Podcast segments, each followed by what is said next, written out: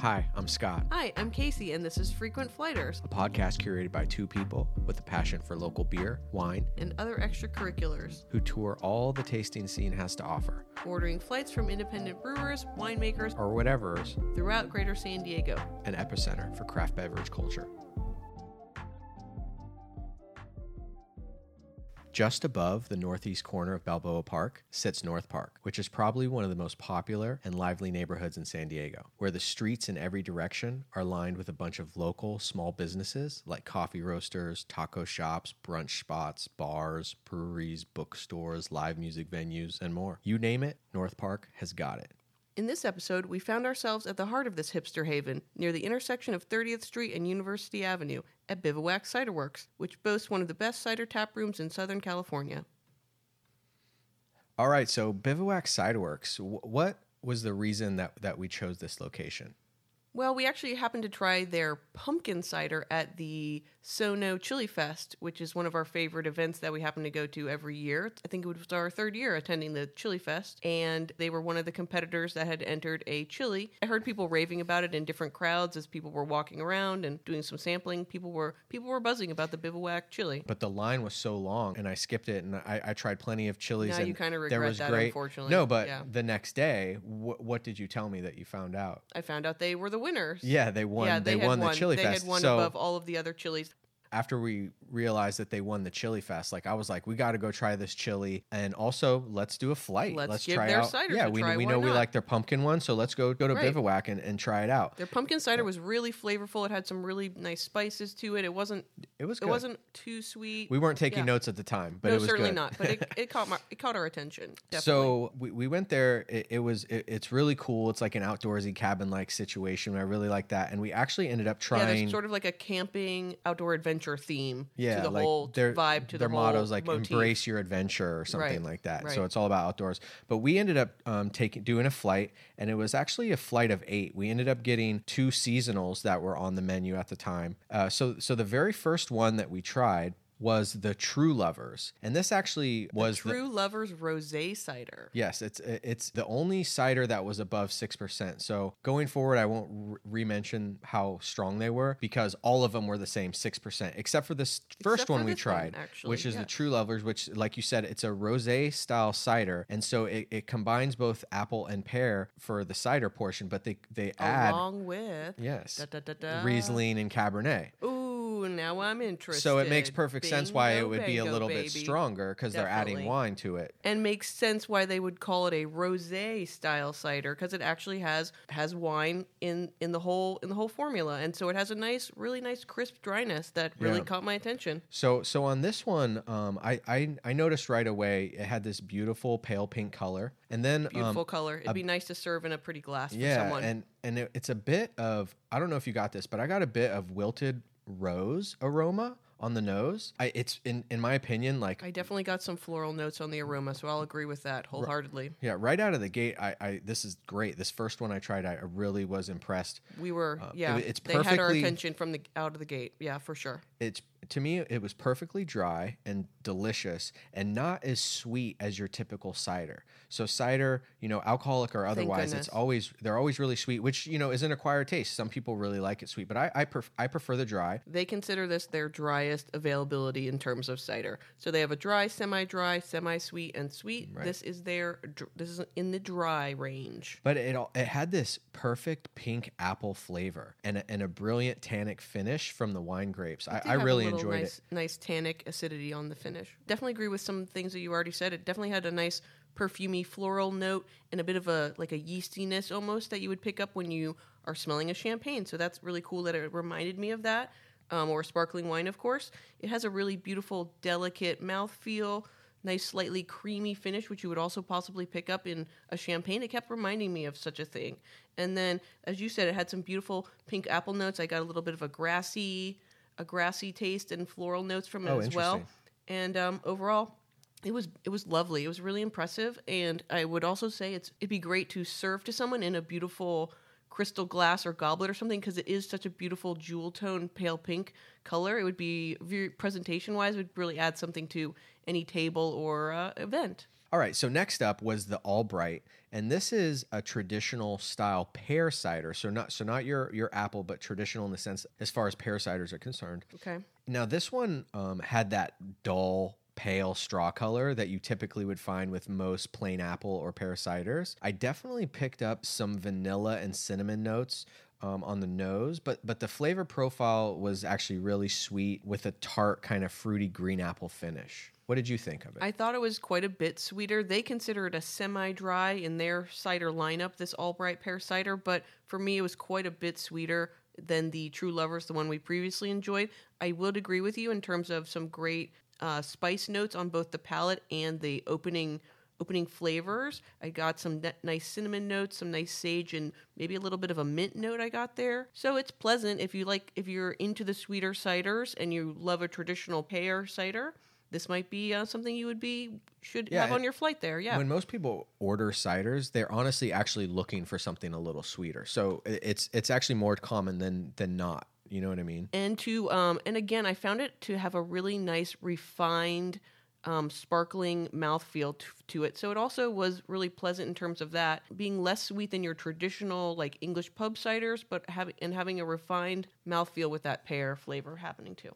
Perfect transition with the English pub cider because the mm-hmm. next one we tried was the Savoy. Is that right? Am I saying that right? I Savoy. think so. Savoy. So this is a traditional English pub style apple cider. Yes. Um, what, which is the first type of cider I've ever had, like a yeah, Magners totally. or a Blackthorns, if you're familiar with those English pub style ciders that we have here in America. Yeah, exactly. I was just going to say this one is really a poster child of the perfectly dry, crisp apple cider out of the U K. It reminds me of our college days hanging out playing darts at that divey Irish bar, drinking the, you know, like the Thirsty Thursday special, like you said, the Magners, but they would pour it over ice. Remember that? It was so delicious. It was. Um, it was so, so refreshing. But this one specifically, uh, for me, I, I really enjoyed it. It had a bright gold color with a slight... It was a beautiful color. It was pretty. Yeah. It had a slight haze to it though, too. Um, and there's the, there was a, again, a strong red apple aroma and had the taste of that fun, but familiar sparkling apple cider we all know and love, mm-hmm. except obviously this one's alcoholic. So it had a bit more of a funk to it.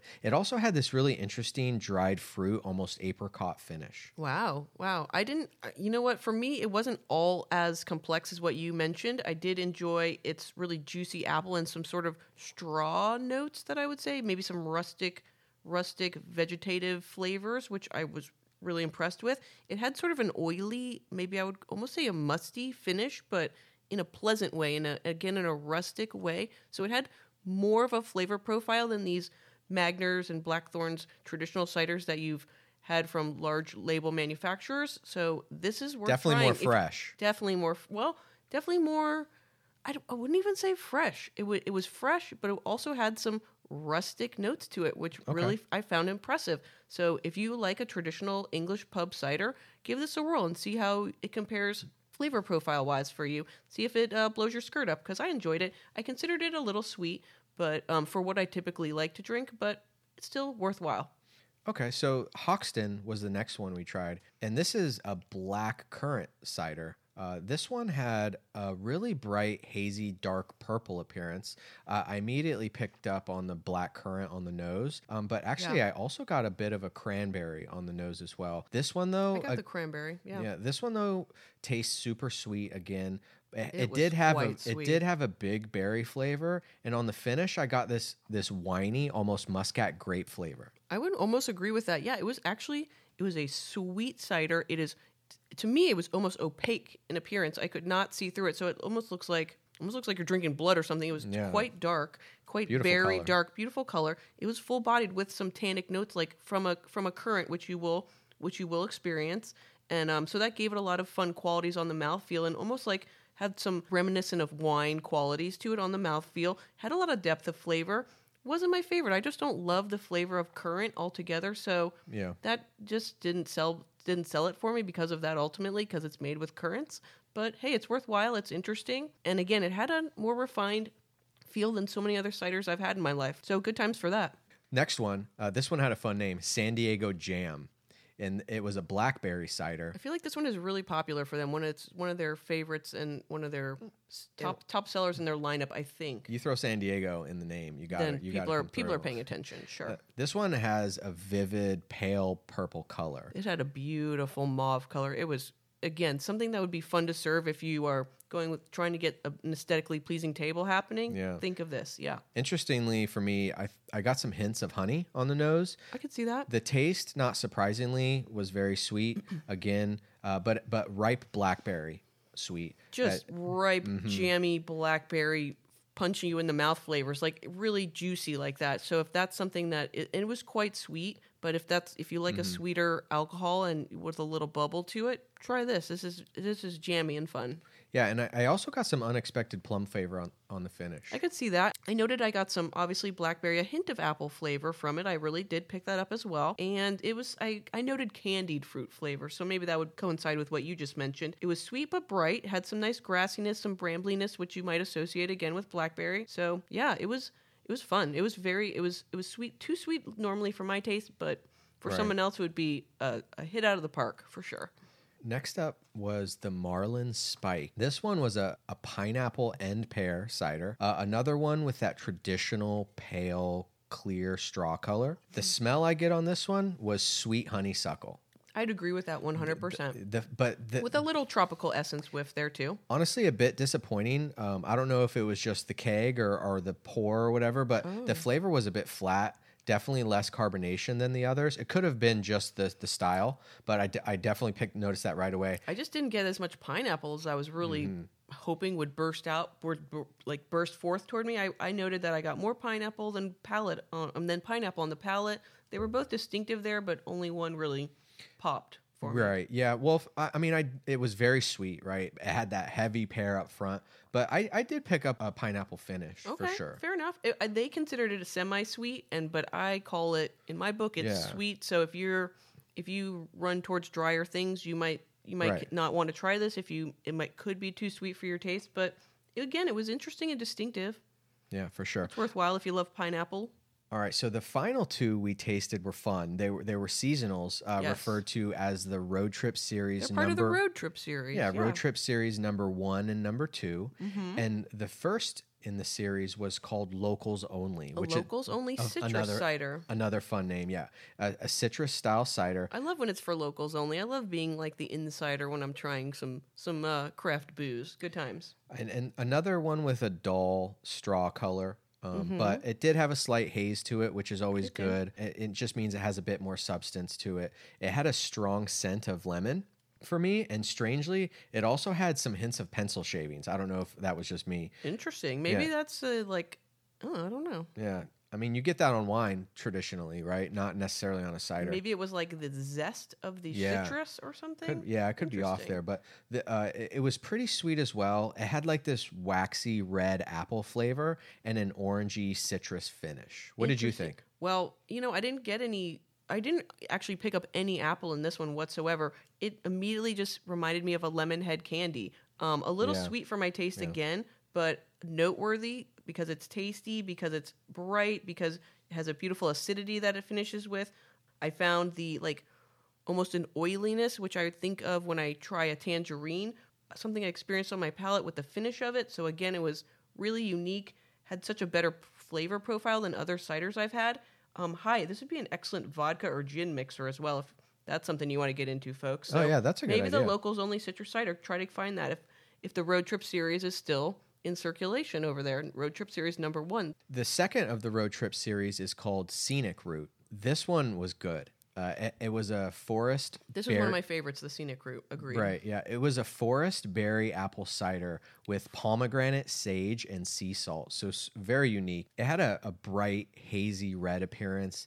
This really lovely herbal aroma of sage. Beautiful but herbal it, aroma. I also yeah. picked up some basil and mint. It is slightly sweet, but actually way more well-balanced than the other ones I've mentioned that were sweet because it had that tart pomegranate, that yes, red apple salt. Flavor. Yeah, and then salt exactly really balanced that everything. Salty finish at the end really just like really rounds it out. Yeah. Yeah, perfect. Absolutely. I liked it a lot. Yeah, um, again, one of the more beautifully colored offerings that we tried from our on our flight. It was a beautiful mauve color again, so gorgeous in the glass. Um, I got some really bright, juicy flavors with some herbal notes. I got a, definitely the grassy mintiness, the mintiness especially that you mentioned. Mm-hmm. Um, I love the salt element. Like I said, it really rounded out the flavors, really made the flavors pop. This cider would be worthwhile to try um, if you like a Goza-style beer, I decided, because, again, the Goza-style beer is traditionally brewed with a local salt or a sea salt. So, again, if that's something that you enjoy in a flavor profile, give this guy a try. Yeah, it was very good. So that was quick. We we made it through all eight. What did we end up going home with? We ended up going home with a four-pack of the True Lovers Rosé Cider and also two tall cans of the Scenic Route Forest Appleberry, Pomegranate Sage, and Sea Salt Cider. And unfortunately for me, they were out of the chili. Well, that was the final pour for this episode of the Frequent Flighters podcast. Thanks for listening, and we hope we made you thirsty for another in the near future. Until next time, have a safe flight.